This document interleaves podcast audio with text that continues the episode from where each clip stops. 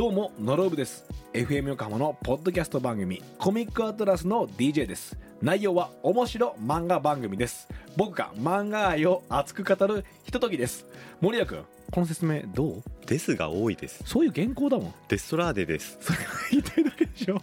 配信は火曜と金曜です。FM Yokohama Podcast. こんばんは、ジャパダフットボールクラブのロブです。えーコミックアトラスでございます。えー神奈川県にゆかりのある漫画家の先生をゲストに招き、作品から多大なる影響を受けてきたノロブがロングインタビューをするというポッドキャストでございます。先生のね、過去の面白がり方から生き方のヒントを探っていこうという番組でございます。はい。はい。ということでね、えーコミックアトラス、えー第4回のゲストが、はいえー闇金牛島くん、九条の大罪の著者、真鍋翔平先生でございます。はいはい。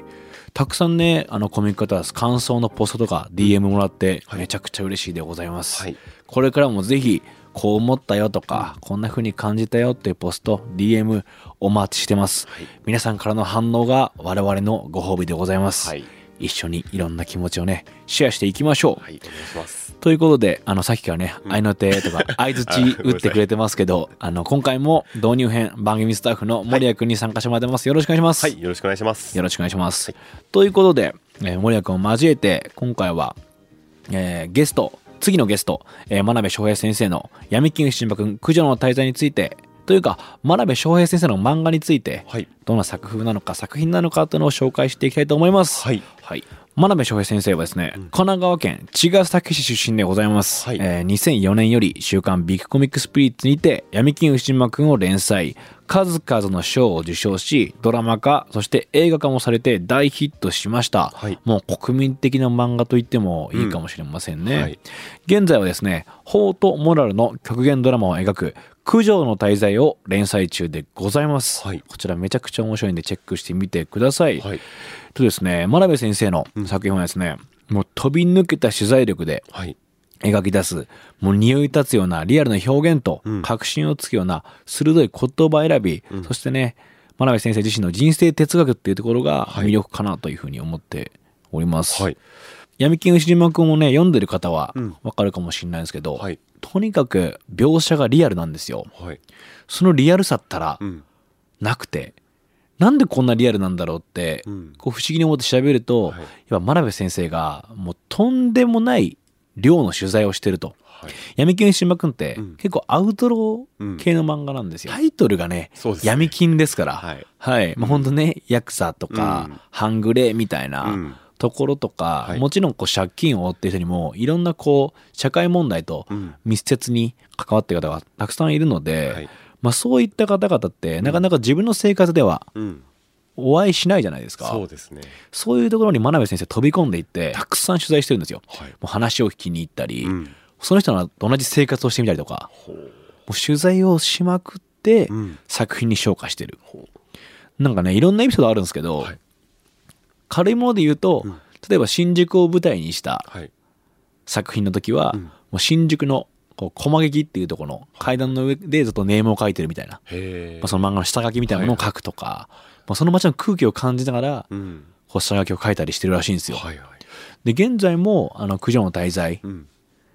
あの、法律の漫画、うん。弁護士が主人公になった漫画なので、はい。裁判所の近くでネーム書いたりしてるらしくて、それ以外もね、相当ディープなエピソード、インターネット上にもたくさんインタビューあると思うんで、はいはい。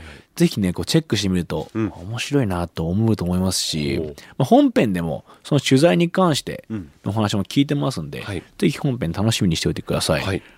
本当に見る人が見ると、うん。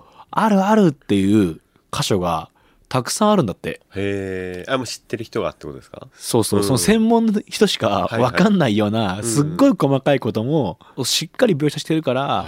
そこに登場する人物たちに、うん。こう温度がはい。宿るというか、うん。本当にいる人間なんだなとか、はいはい。本当にこういう人たちがいるんだなっていうのをうん。感じさせてくれる、はい。その世界に行ったことないし、うん。その世界にいるわけじゃないのに、はい。なんかそう思ってしまうような。はいで、真鍋先生自身も、その人たちがどんな風に喋ってるかとか、うん。どんなものを身につけてるかとか、はい。かそういうとこすごい観察してるらしいのよ。はいはい。そうなってくると、あ、あの業界の人はこういう人が多いなとか、はい。こういう傾向があるなとかっていうところを、うん。こう混ぜこぜにして、作品に落とし込んでるみたいな、ほう。まあ、とんでもない取材力のもとうん描かれているのが真鍋先生の漫画なんです。はい。そしてですね、最新作、九条の大罪、はいそしてね、闇金牛島くん、まあ、うんこちらの作品の説明をしようかなと思ったんですが、はい。まあ、これもうん、やっぱ第1話読んでください、どちらも。うん。この第1話っていうところが、もう、すべてを語ってます。うん。なので、九条の大罪、第1話に関しては、リンク、概要欄貼ってますので、はい。ぜひ1話読んでみてください。はい。これ、ね、衝撃の1話なんですよ。ほう。なんか、交通事故を起こしたはい半グレの男がうん主人公の九条先生のところに泣きついてくるんですよ。はい。どうすればいいですか？うんつって。で、どう考えてもその半グレのとこ悪いんですけど、はい。飲酒運転をしてるプラス、えースマホをいじってたみたいな。人が親子を引いちゃってなるほど。自転車に乗ってる。はい。でも、これがすごい意外な結末になって、はい。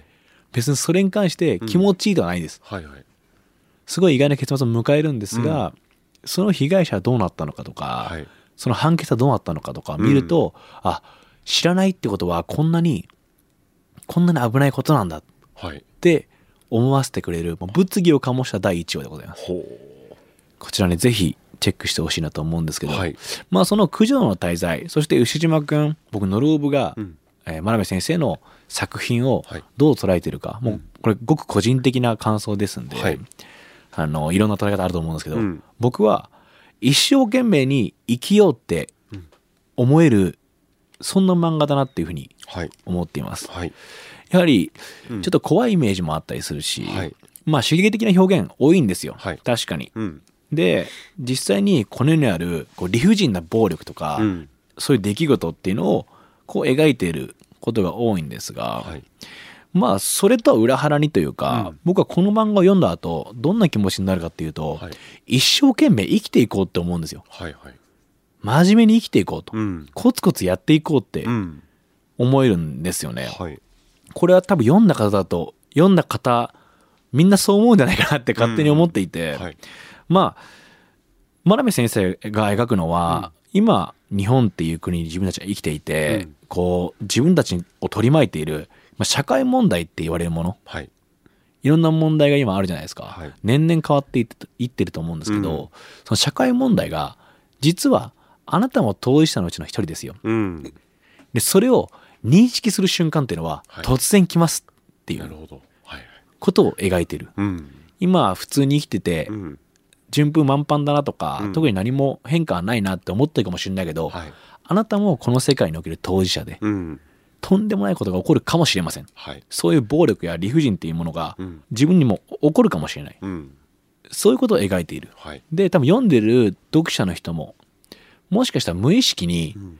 それが自分にも起こるかもって思ってるから、うん真鍋先生の作品に惹かれてるのかもしれないなと思うんですよねなるほど。そういう理不尽とか暴力うん。に自分が対抗するためにはうん。一生懸命生きることが大事だなと、うん。近道しようとか、はいズルをしようとか、うん。なんかそういうことじゃなくて、うん一生懸命まず生きなきゃこの人生をっていうふうに思わせてくれる、はい。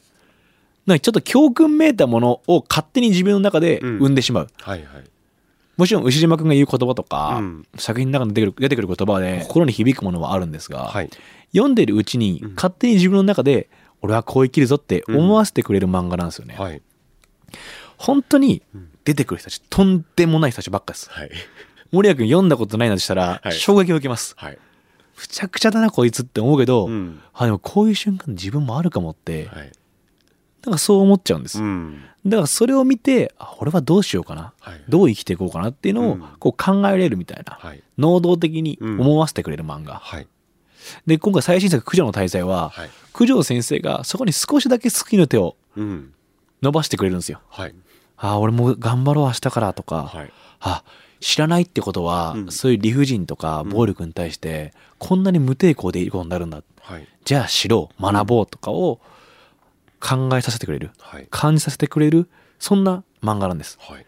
なので必読です まあそうですね。あの、今聞いた中でも、その第1話をもう読んでみたいなと思ってます。正直言って、どっちの、えー車で引いてしまう、ひ引かれてしまう、当事者になる可能性がやっぱりあるじゃないですか。車運転するの人もしない人も。まさにまさに。はいっていうところではね、うんいつだってどっち側にもなり得る。うん加害者でも被害者でもうんなり得るっていう時に、はいじゃあどうすんだ、うんどう生きていくんだっていう時のヒントになるはい。作品だなっていうふうにはい思います。はい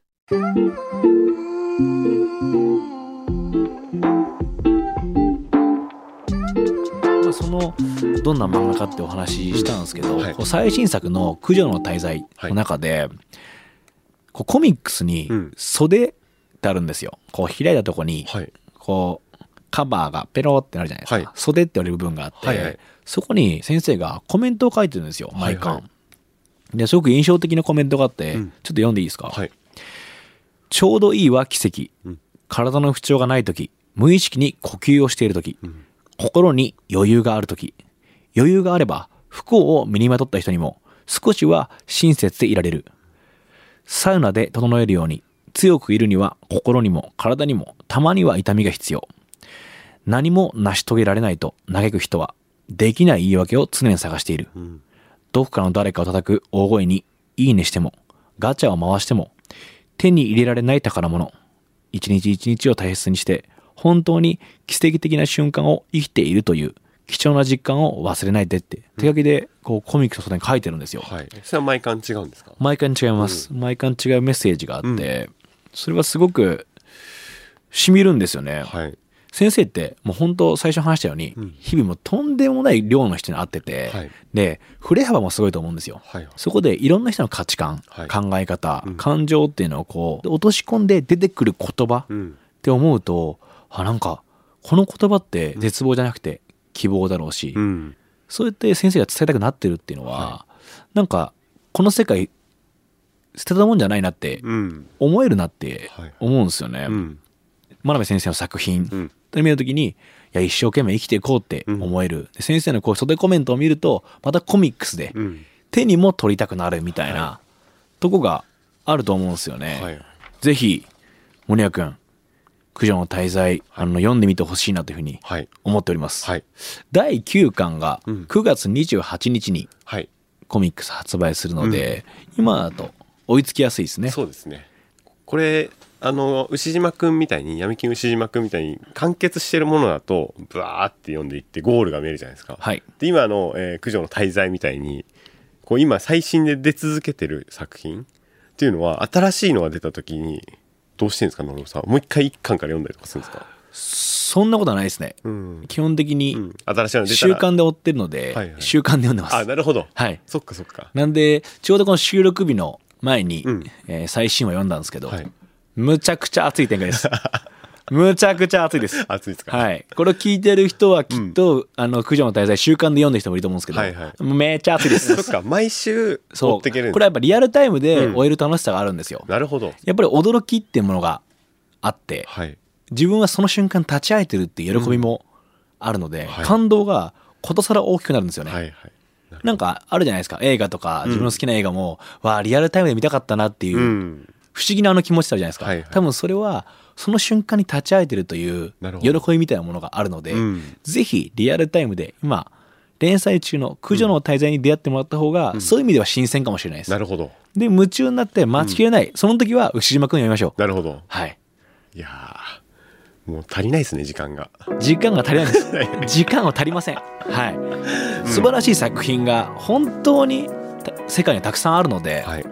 そうやってねこのコミックアトラスでこう出会ってくれたら嬉しいなとはい。そのきっかけの一つになったらいいなと思ってます、はい。ということで一生懸命生きていく気持ちになれるうん真鍋先生の作品、はい触れてもらいぜひ本編インタビュー楽しんでください、はい。めちゃめちゃめちゃめちゃ面白いですはい、はい、楽しみにしてます。ということで、はい。お送りしたのはジャパタフットボールクラブのロブと番組スタッフの森谷でした。あありがとうございましたりがとうございました。